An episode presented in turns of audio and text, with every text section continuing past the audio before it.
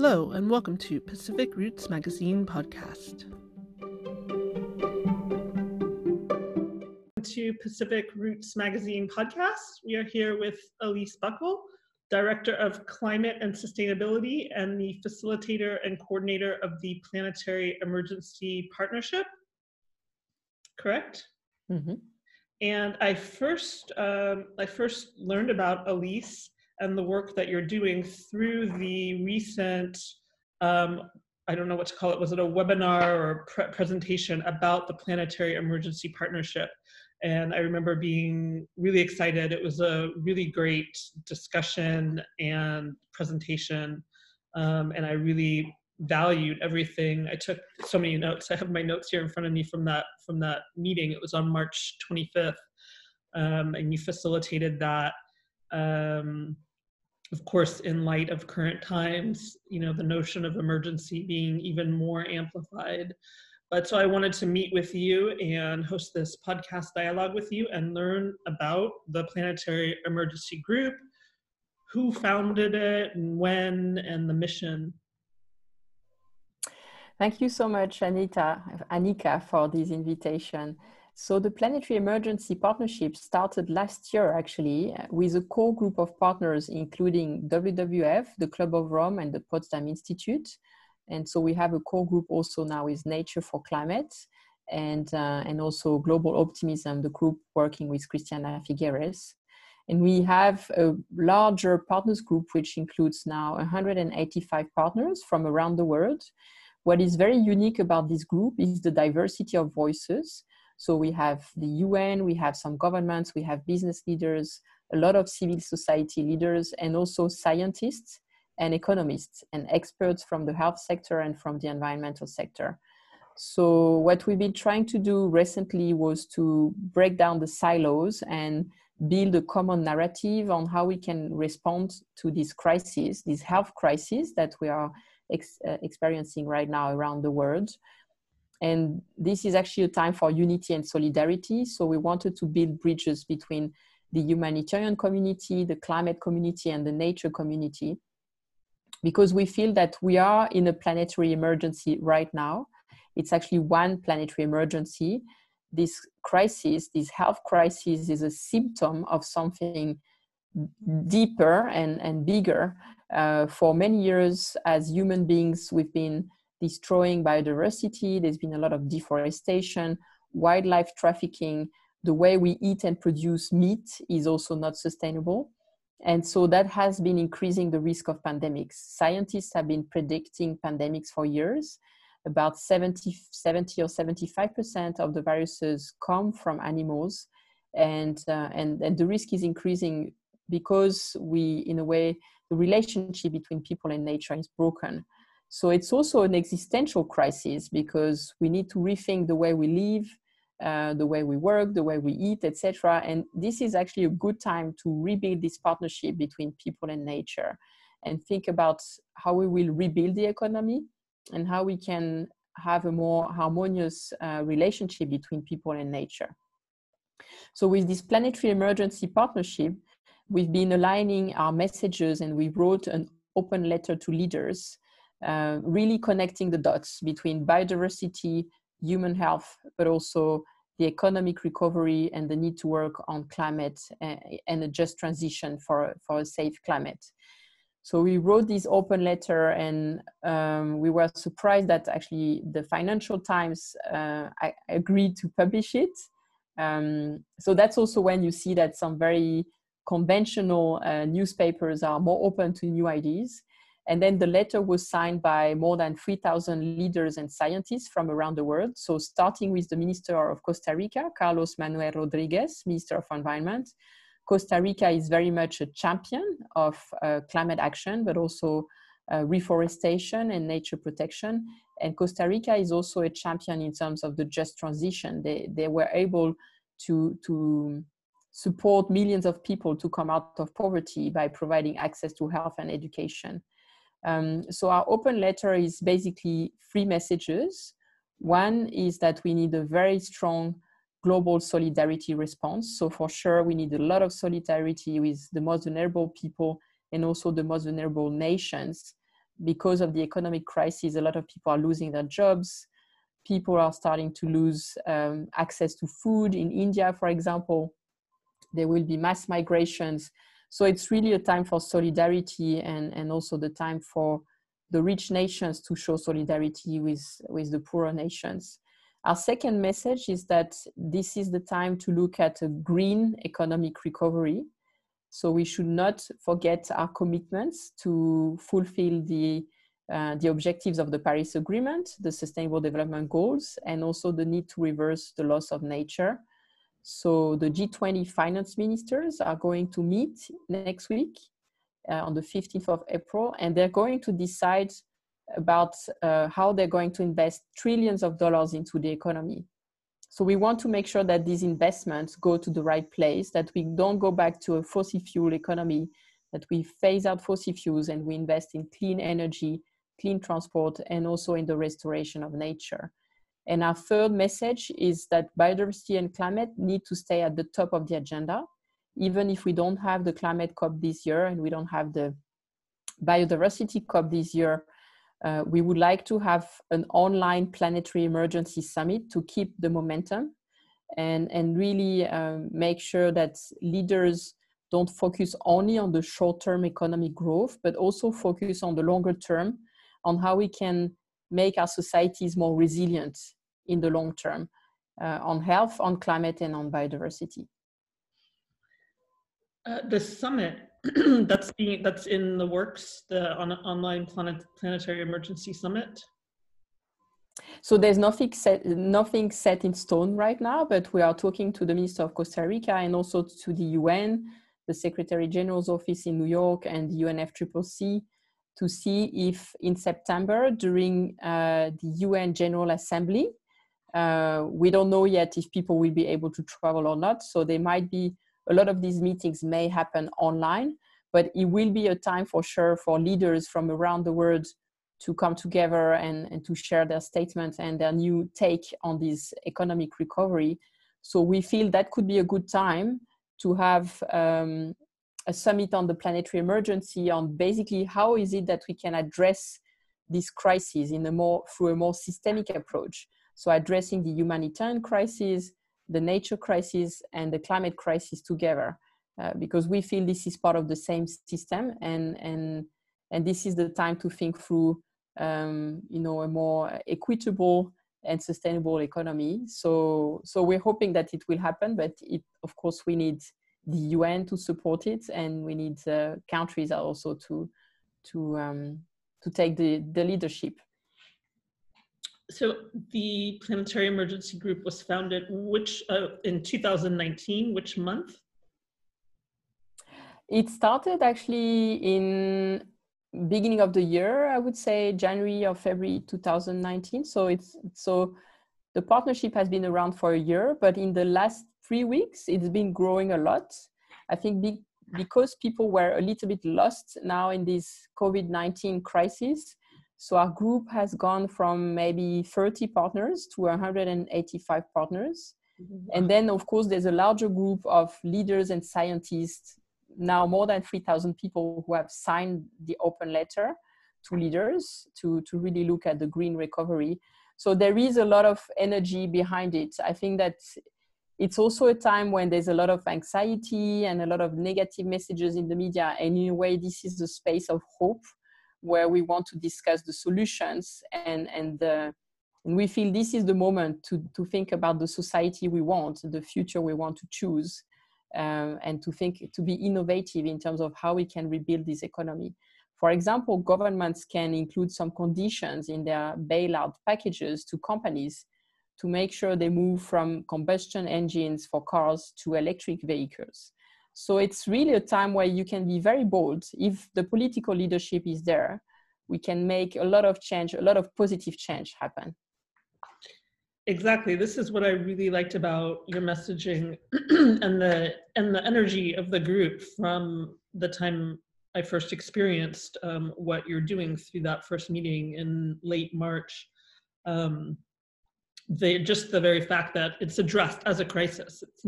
It's not the planetary hope, it's planetary emergency. It's straight away addressing that there is a global crisis occurring, but the energy of the group is so solutionary. But I find it interesting that you were founded about a year ago, and then to hear about quite rapidly this current crisis, how much it's then impact involvement from partners all around the world. It's really pretty incredible. Yes, well, in a way, you know, what the 12 heads of states were saying in September last year was very visionary, because they were saying there is a planetary emergency. We are reaching tipping points on climate, on biodiversity, and scientists were also saying that there is a greater risk of pandemics, although that was not in the news at the time. So sadly, I think a lot of the truth of the scientific truth has become reality, but the space of hope is that we know what the solutions are. There are so many solutions now that we have in our hands in terms of nature-based solutions. Nature-based solutions are very cost-effective, and they can help us to deliver win-win-win opportunities. So for example, mangroves, if you plant mangroves, this is good for carbon sequestration because the trees absorb carbon. It's also very good for resilience in terms of coastal resilience to protect the communities against sea level rise and natural disasters. And mangroves are also the natural habitats for fish, providing proteins and food for families. So there are so many solutions like this. We know they work. It's just a matter of political leadership and finance to scale them up. And because there will be so much money injected into the economy, this is actually the time to invest in nature-based solutions. And then all the other solutions, I think all of you know them, moving to renewable energy. I mean, renewable energy is now cheaper than coal. Public transportation, we have data now showing that when we stop, the air quality is better. Although I've also seen that when the air quality is bad, the people who have COVID get even more sick. So there is a direct link between air quality and health. So this is also the time to think about cleaner cities, cleaner transport, and the solutions are available. So we have everything we can dream of to make a better world. It's just a matter of scaling them up and of course, political leadership. Right, exactly. And also, one of the things you mentioned early on, of course, the entire reality of our relationship with nature, humanity's relationship with nature being broken, and also this particular crisis. Of course, there's a lot of speculation that we're not exactly sure where COVID began, but there obviously is a lot of attention on the wildlife trafficking and then secondary look at meat production, which is, you know, definitely an issue for future pandemics, which is what this current crisis highlights as well, and we need to be very cautionary of in the future. So how does the group work with those issues as well? Yes, so we've just put together a list of key policy asks to go to the G20 next week, and one of them is about sustainable food systems. So there are different aspects, but one is to invest in what is called regenerative agriculture. So an agriculture that is actually taking care of the soil, healthy soils, and also having more diversity of crops, crop rotation, having agroforestry where you mix trees and crops. So this is more in terms of the production. Now, if you go from the soil to the fork, the other side is also for consumers to have a healthy diet that is based on plants more than animals. It's clearly, you know, it's been demonstrated that it's good for the planet because it will reduce greenhouse gas emission, but it's also good for your health. So plant-based diet, you can also reduce the risk of these pandemics because the way we have now industrial meat production, we are packing so many animals in a very small confined space where viruses and bacteria can multiply. So this is really not healthy for animals. It's not good for their well-being. And in the end, it is being passed on to humans. So I'm not saying we should totally stop our meat consumption. Like there are many debates around it also, because sometimes to have cattle and animals in the field is also good for compost and for the health of the plants, but we should definitely reduce our meat consumption It has been increasing so fast, in particular in the US, but now it's coming to China as well, that it's just not sustainable also if we are 10 billion people on the planet. Exactly. For people listening, where can people go to find out more about the work you're doing with the Planetary Emergency Group? And for example, when the summit, when the online Planetary Emergency Summit is planned, where can people go find information about this? Mm-hmm. So for now, there are basically two places. One is we are posting as much as we can on my own website, climate/sustainability.org. And the Club of Rome as well is publishing information on this. So you can look at these two sources. And if there is an online Planetary Emergency Summit, I think there will be a dedicated website for that. But we're not there yet. Right. Well, the Club of Rome was something else I was curious about. What is their role at the March 25th meeting? It was very interesting hearing representatives from the Club of Rome also. So what is their role with the group and their involvement? Very important role. So I'm working very closely with Sandrine Dixon-Declève, who's the president of the Club of Rome, and they have a group of economists. I'm sure you know the Club of Rome has been one of the pioneer organizations inventing the concept of sustainable development, and also Johan Rockström from the Potsdam Institute has invented the concept of planetary boundaries.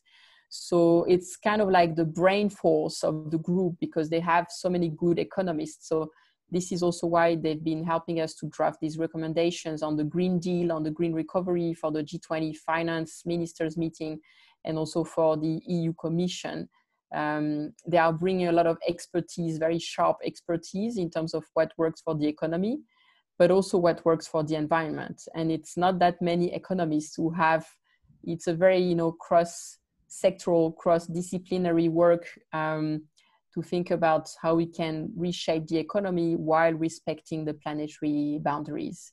So that's, yes, I would say the brain power. Also, I think for many listeners, the idea of planetary boundaries will be obvious, but if you don't mind sharing a bit, what is the concept of planetary boundaries as they have laid them out? Mm-hmm. So it's basically the realization that the planet has some limits, and that, and I think until the 1950s, humanity has been developing a lot, and after the Industrial Revolution, there's been a lot of focus on GDP growth, but then there were several things happened. One was the realization that climate change was happening, and that was caused by human activities. So because of human activities, there's more and more greenhouse gas emissions, and these emissions are being stored in the atmosphere and will stay there for many, many years, hundreds of years. So there is a limit in terms of how much the Earth can absorb, how much carbon, what the volume of greenhouse gas emissions that can be stored in the atmosphere without disturbing the global climate. And so according to the scientists, we should not go beyond 350 particles per meter of CO2 equivalent. And we are now reaching that limit. So if we go beyond that limit, it means the global temperature will go beyond 1.5 or 2 degrees of temperature increase compared to pre-industrial level. And if we go beyond that limit, there will be tipping points. For example, the ice in the Arctic will melt. This is causing sea level rise. This is also changing the currents of the oceans. And it can create massive destruction because of weather patterns will be changing. So in some parts of the world, you can have more drought. In other parts of the world, you can have massive floods. And also a lot of islands and coastal cities will disappear because of sea level rise. This is just one example. There are many other causes of global warming. So just to say, this is one limit is the climate, is how much the Earth, how much the atmosphere can capture and can keep greenhouse gas emissions. Of course, we have the oceans and the forests that can absorb some of these emissions, but it's not unlimited. The other thing is in terms of biodiversity, we see that about 60% of species have disappeared in the last 50 years. So we are talking about the 6th extinction crisis. The way we had, a long time ago, the dinosaurs and many, many species disappearing. And this is because we are destroying nature at a very rapid scale in terms of deforestation, in terms of the land we use for agriculture, for urban area, for building new houses everywhere. And so there is also a limit in terms of how much nature can recover from this destruction. So I think this, and then of course you have other examples. The resources of oil and gas are not unlimited. All the natural resources are not unlimited. Water resources are limited, especially with climate change. If there is more stress, for example, in the Sahel, the Lake Chad has been shrinking, so there's less and less water. So it's basically this idea that if we want to have a better future for humanity and for future generations, we need to take into account these planetary boundaries and basically keep some resources for future generations. Yeah, exactly. It's it's fundamental to our survival if we want to survive. And I liked what you said in the March 25th meeting as well, that this current chapter is a signal that nature is giving us. Mm-hmm. I had that note, and that there's obviously a connection between wildlife tracking and deforestation and what's happening right now that's caused this extraordinary, unprecedented chapter, across Earth with lockdowns like we have never seen before. So yes, so for Earth Day, which is on the 22nd of April, my colleague Charlotte Dufour is organizing a webinar and meditation called Listening to the Earth. And I like that framing because in a way, as you say, what's happening is that as human beings, we need to listen to the earth more. We need to listen to these signals that there's something wrong that we need to correct and build, rebuild our partnership with nature and, rebalance the relationship between people and nature. Exactly. Is there anything else you wanted to share? Well, I do like to touch on where people are at. You live in Switzerland. Yes. Right. So if you don't mind sharing a bit about just the situation there right now. Mm-hmm. Yes, I'm in Switzerland and I'm also a local councillor in my hometown. So I would say for now, things are actually quite good in a way that I think the Swiss hospitals and healthcare systems were ready. I mean, so they're not totally overwhelmed. They have more people in intensive care than usual, but it's still at a level that is manageable. We are in a confinement time, but we can still go out for a walk, just keeping social distance from other people. The schools are closed, so most of us are working from home and trying to do some homeschooling for our kids. But I would say that so far it's okay, and the Swiss government is quite resilient in terms of they have a buffer in terms of the funding they can put on the table to support low-income workers in this difficult time. So. We are actually in an interesting time as well, because with as a local councillor with our group, we're also talking about that same topic of what the economic recovery will look like. And so we are also working on the same messages on the green economic recovery, making sure that there's not too much money going to fossil fuels, to airlines, and and that we actually take that time to invest in the right sectors and the right systems for the future. We're more worried about, in a way, I feel more worried about what's happening in other parts of the world. For example, in India, where people are losing their jobs and struggling with food security.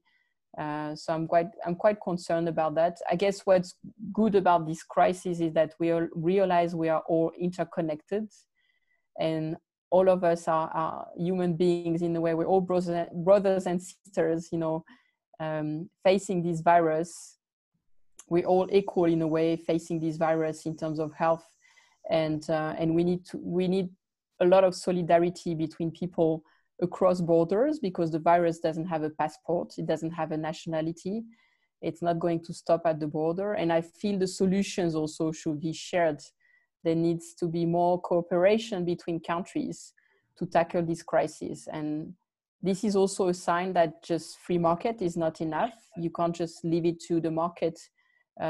If we want to take care of public goods, and I think public health is a public good, and climate, safe climate and biodiversity, these are all public goods. And we're all one humanity sharing one planet and one health. And so there needs to be some kind of global governance to make sure we protect these public goods for all of us as human beings, independently of our nationality, because we're all citizens of the world.